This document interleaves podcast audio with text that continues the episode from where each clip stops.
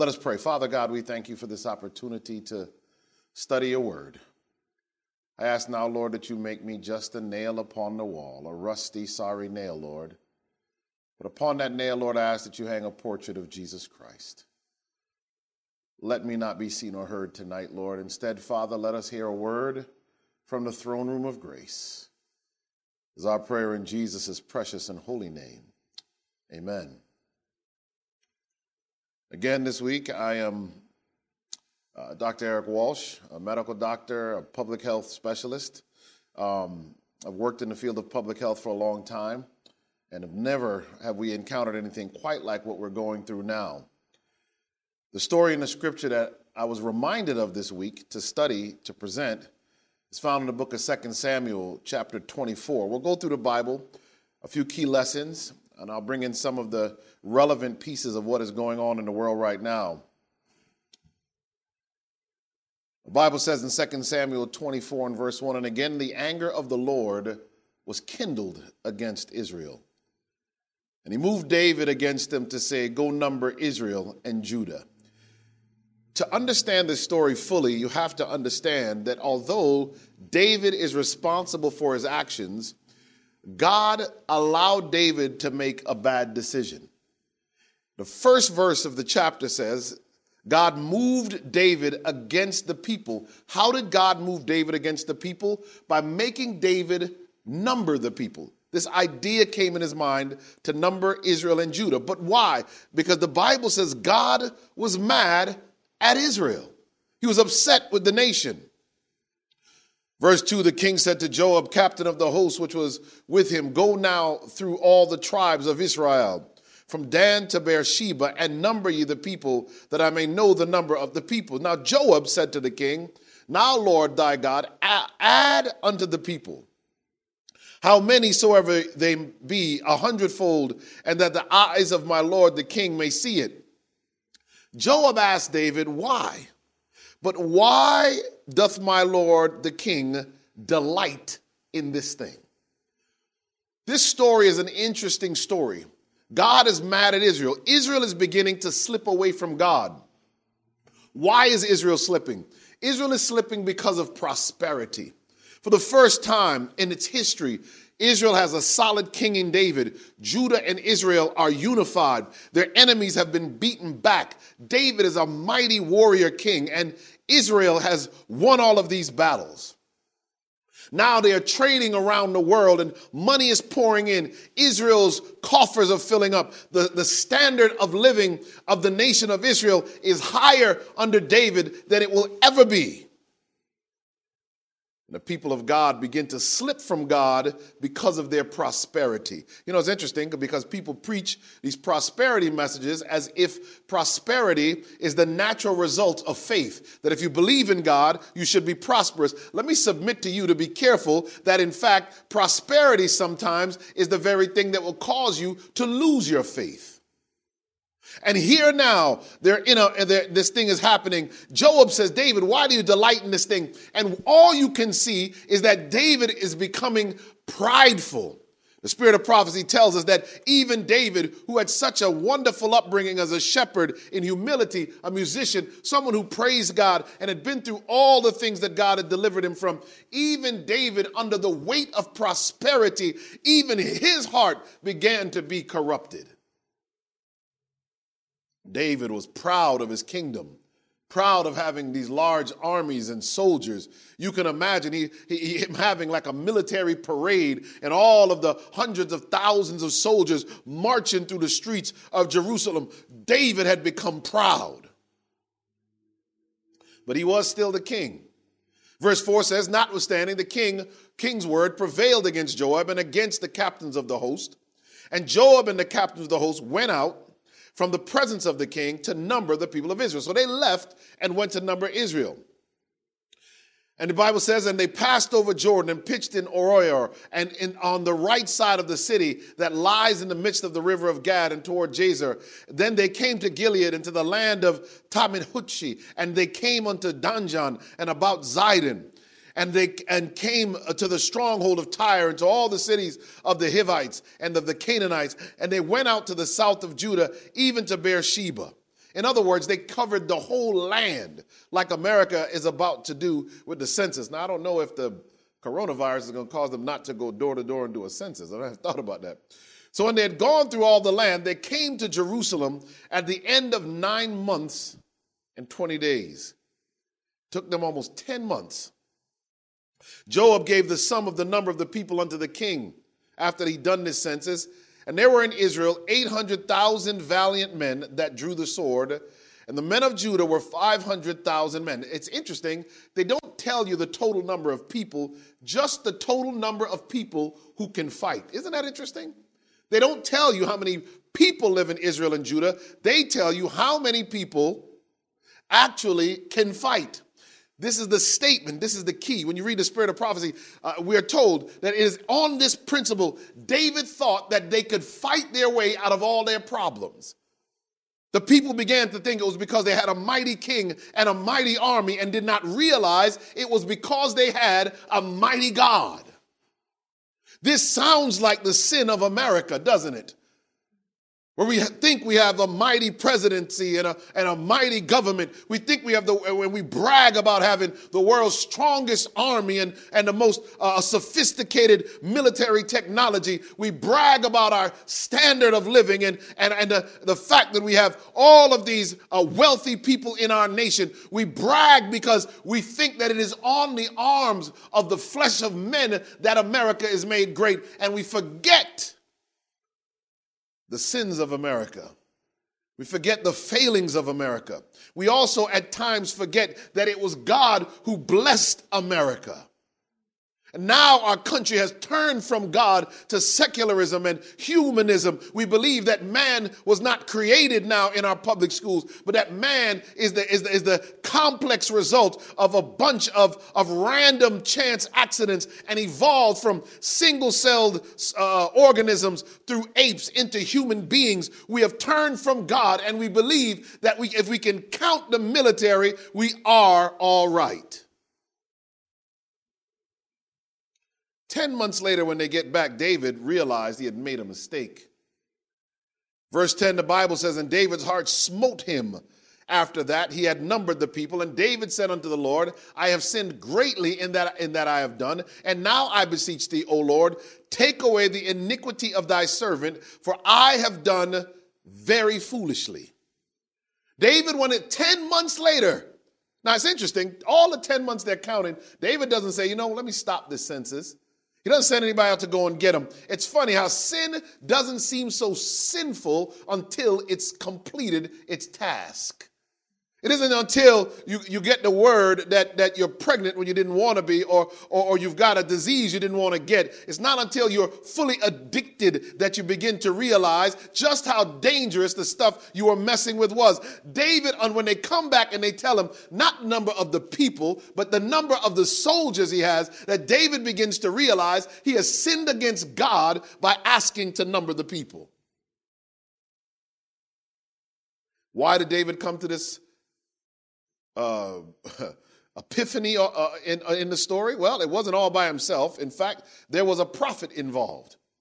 Just like uh, Nathan was the prophet that helped him with Bathsheba, this one is a prophet Gad. For when David was up in the morning, he got up in the morning, and the word of the Lord came unto the prophet Gad, David seer, saying, Go and tell David, Thus saith the Lord, I offer thee three things choose the, the, the, the one of them that I may do it unto you. So the, the prophet comes to David. You imagine David gets up in the morning, probably does his normal routine, his calisthenics, has his peppermint tea, and he's ready for the day.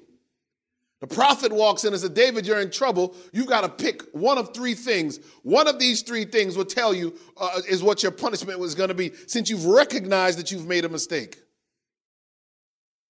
Verse 13 So Gad came to David Thus saith the Lord, and told him, and said unto him, Shall seven years of famine come unto thee in thy land? Or will you flee three months before thine enemies while they pursue you? Or that there be three days' pestilence in thy land? And then God says something crazy. Now advise and see what answer I shall return to him that sent me. Three options you get, David. One of them is there can be a famine. There will not be enough food for your people. Since you numbered your people, and you think it's such a big deal to have a big crowd following you, I'm going to take away your ability to feed them. Punishment number one. Or number two, since you think you're such a big shot and you have such a strong army, punishment number two is you're going to have to run from your enemies. And I can imagine David saying, I've been there and done that before.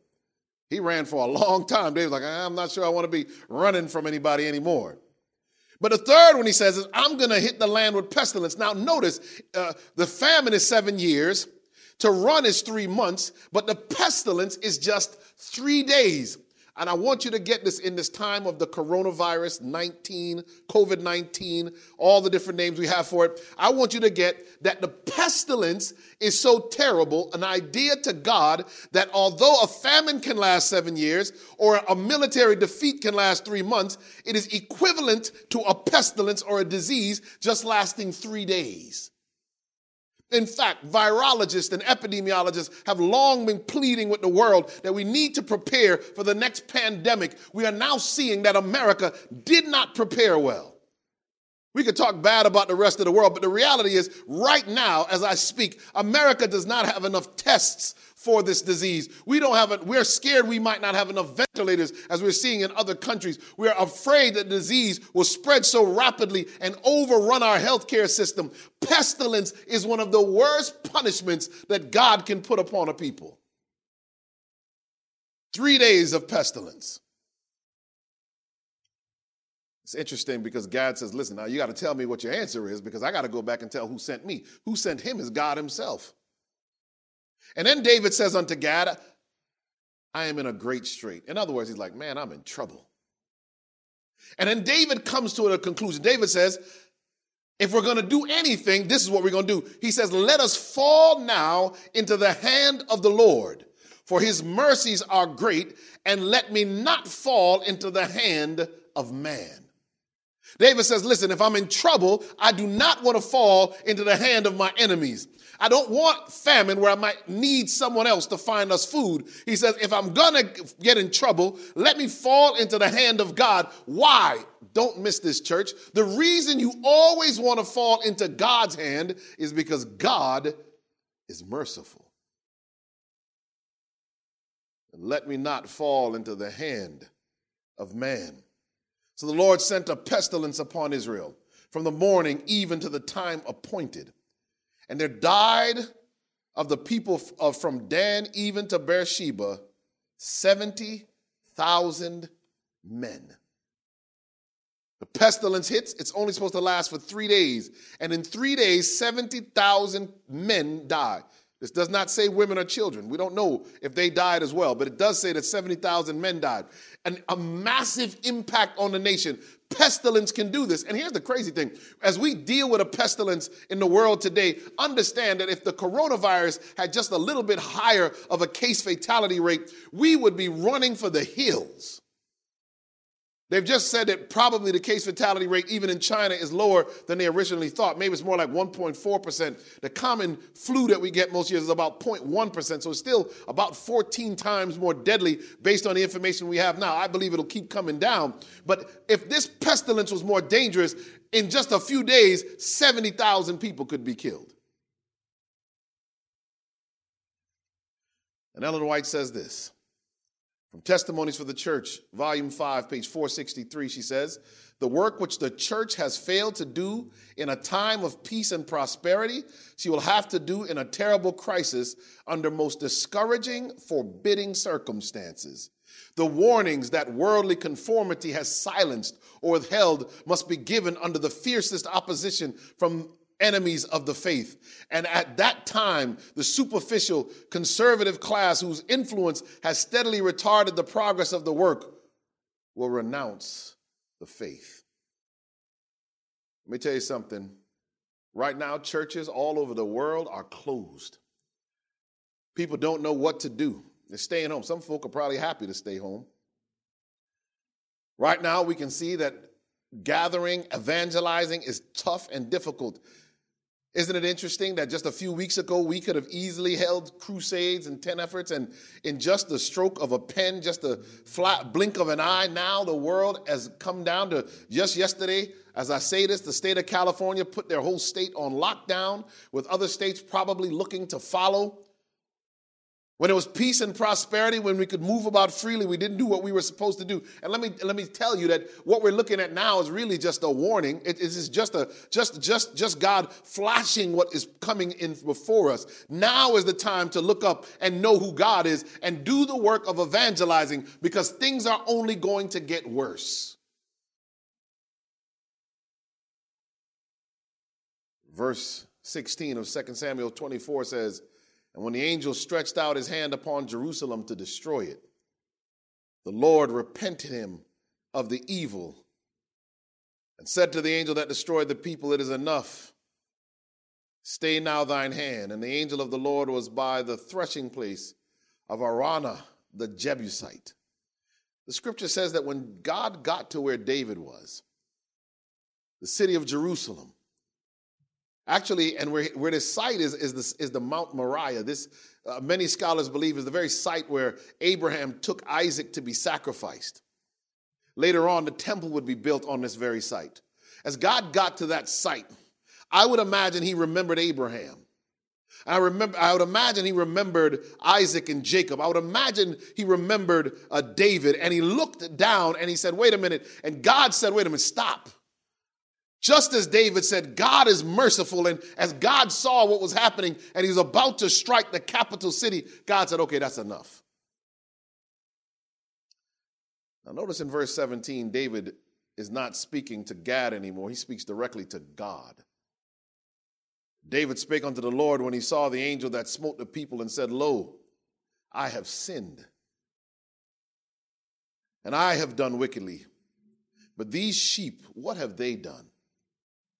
Let thine hand, I pray thee, be against me and against my father's house. God says, listen, it's enough, stop.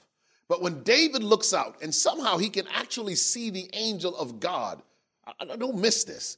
David is able to see beyond the veil of the physical into the spiritual realm. David sees the angel of God standing there ready to destroy. David looks at the angel in position and he has to cry out to God and say, Wait a minute, it wasn't them, Lord, it was me. Now remember, the story starts that God is upset with the people, the children of Israel. They had already begun to sin. So David is now willing to, on the Mount of Moriah, where Isaac was to be sacrificed, and God found a ram in the thicket or Abraham found a ram in the thicket to take his son's place, representing what would happen at the cross of Calvary, which would actually happen not far from Mount Moriah itself. Some argue on the top of Mount Moriah. Right here, that same place, David now steps in and says, You know what? It's not, do not kill them for my sin. Let me die for their sins. Take it out on me, Lord. And I want to submit to you that this is the first lesson from this story repentance. If you want to stop the pandemic, you want to stop the pestilence or the disease, the spiritual pandemic, the sin pandemic, and it will allow you to survive these physical pandemics.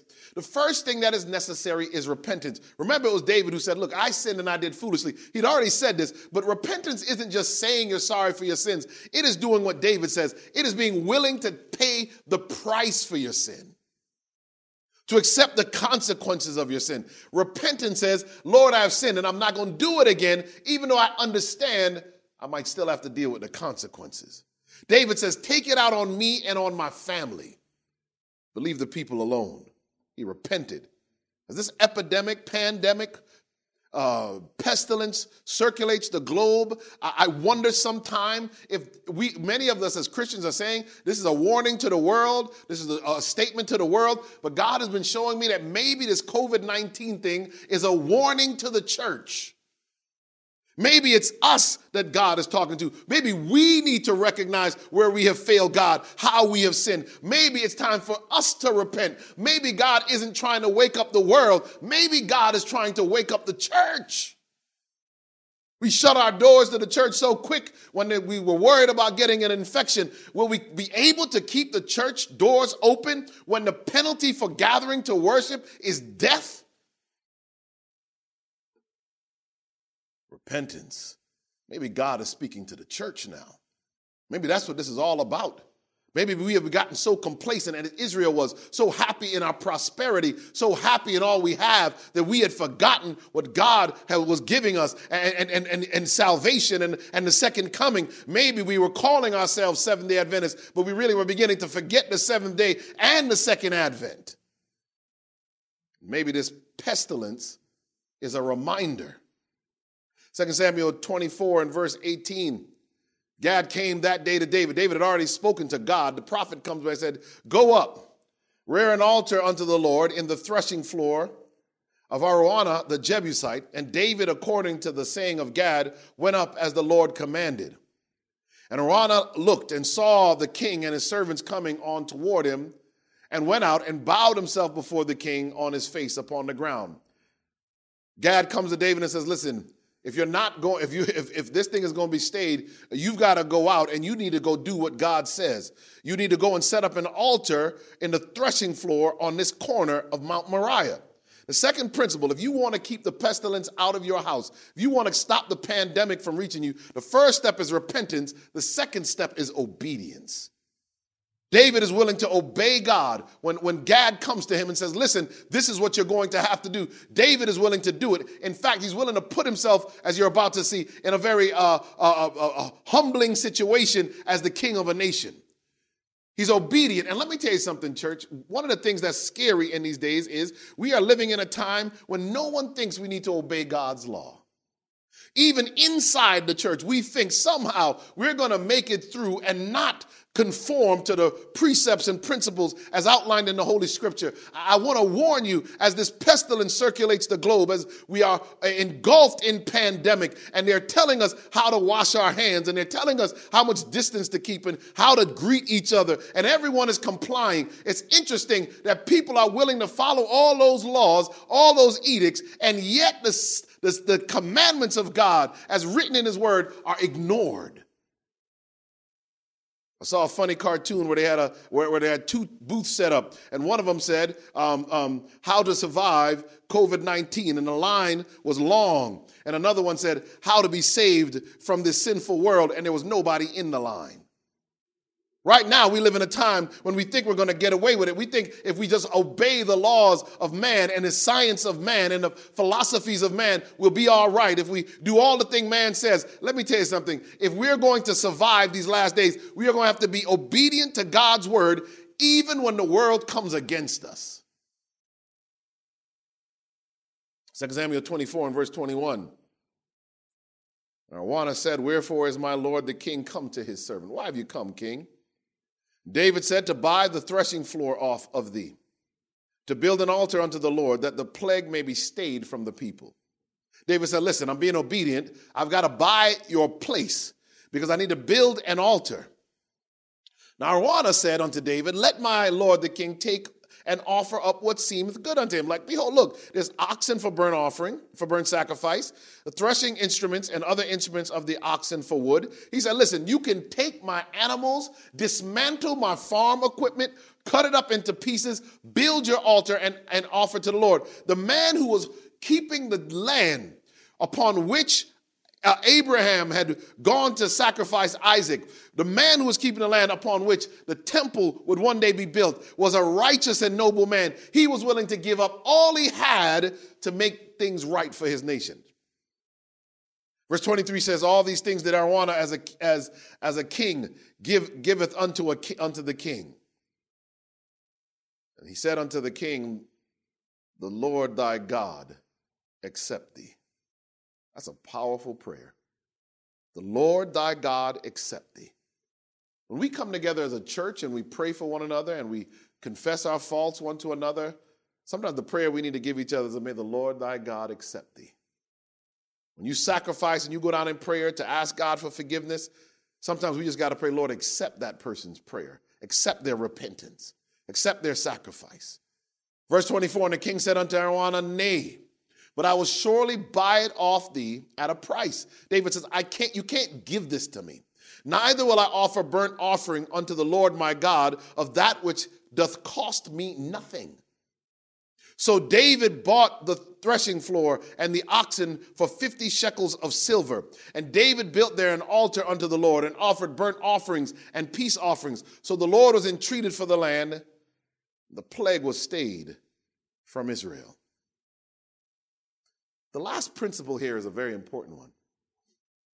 If we are going to stop the plague from reaching us, if we're going to stop the pestilence and the pandemic, spiritual as well as, as physical, we're going to have to sacrifice something. David says, in fact, we can't do this if it's free. It's got to cost something. Now we, you know, we talk about salvation is free. Salvation is free, freely given, but it still cost, comes with a high cost. Christ paid the price. He had to die a painful death. David says, Listen, I can't offer to God and it doesn't cost me anything. Some of us think we are going to be able to get right with God and it costs us nothing. If you're going to get right with God, you're going to have to do some things. In fact, in Revelation, uh, Jesus says, Listen, you need to buy of me gold tried in the fire. He goes through a laundry list and clean raiment that you might be clothed. He goes through all of these different, an eye salve that you might see. He goes through and gives you all these things because salvation, may, although is a free gift, it ought to cost you something. It ought to cost you your pride, your selfishness, your arrogance, your passion. It ought to cost you something. David built that altar there, and just like he predicted, God was merciful, and the whole thing stopped. The third principle, if you're going to survive the plague that is coming upon the world, the third principle is you're going to have to sacrifice something. There are things that we're not going to be able to hold on to. There are things that function as anchors on our bodies. And if we hold on to those things, when the second coming comes and it's time for us to be lifted into the sky, if we're too busy holding on, like Lot's wife, we'll be holding on to something uh, uh, on the earth and we will not be able to flee when it's time to go. I challenge you while you're under quarantine and lockdown, while the cities begin to shut down and the schools are closed, to search your hearts daily and diligently. What do I need to give up? What do I need to sacrifice? So that the plague, that final plague, does not reach me. Because let me tell you something, church, there are plagues coming. There's a reason in Revelation the Bible describes seven last plagues. Because before the close of probation, there will be other plagues. As described in Matthew 24, terrible things are about to come on this world. Just this year, we've watched Australia burn and a billion animals, one billion animals die in Australia. We have watched earthquakes hit Salt Lake City, Puerto Rico, the Caribbean, and much of the world. We have watched war escalate to the teeter in, the, in, in Iran and Iraq, between the United States and Iran. We have watched all of these prophecies being fulfilled. And yet, it's as if the church thinks everything is fine. Sacrifice. Time to give up some stuff. White says this in Patriarchs and Prophets, page 754. Great had been David's fall, but deep was his repentance. Ardent was his love, and strong his faith. He had been forgiven much, and therefore he loved much. And she quotes from Luke 7 47 there. Let me tell you something, church, as we close. And I know how difficult these times are, but let me say this. No matter how bad your past is, no matter how harsh your failings have been, I want you to see and to accept the reality that the darker your past, the more powerful Christ's blood is. The more mess you did as a, in your youth or in your past, the more powerful is the cleansing of the blood of Jesus Christ. And the more you are forgiven, the more you will love him. So I want to tell you, as the plague circles the globe and they search now, people are trying to make their own hand sanitizer and their own uh, uh, disinfectants for their cabinets. Folk are trying to figure out ways to, to the CDC say you can wear a bandana and not a mask and all kinds of stuff as the world is looking to protect itself from pathogens, and in this case, the COVID 19 virus, as the world is looking to do all of those things, uh, and, and we put our trust in, in medical equipment and medical supplies, I challenge you to put your trust in the blood of Jesus Christ. Some of us have more trust in Lysol than we do in the blood. And I challenge you that as you are forgiven much, you will love much.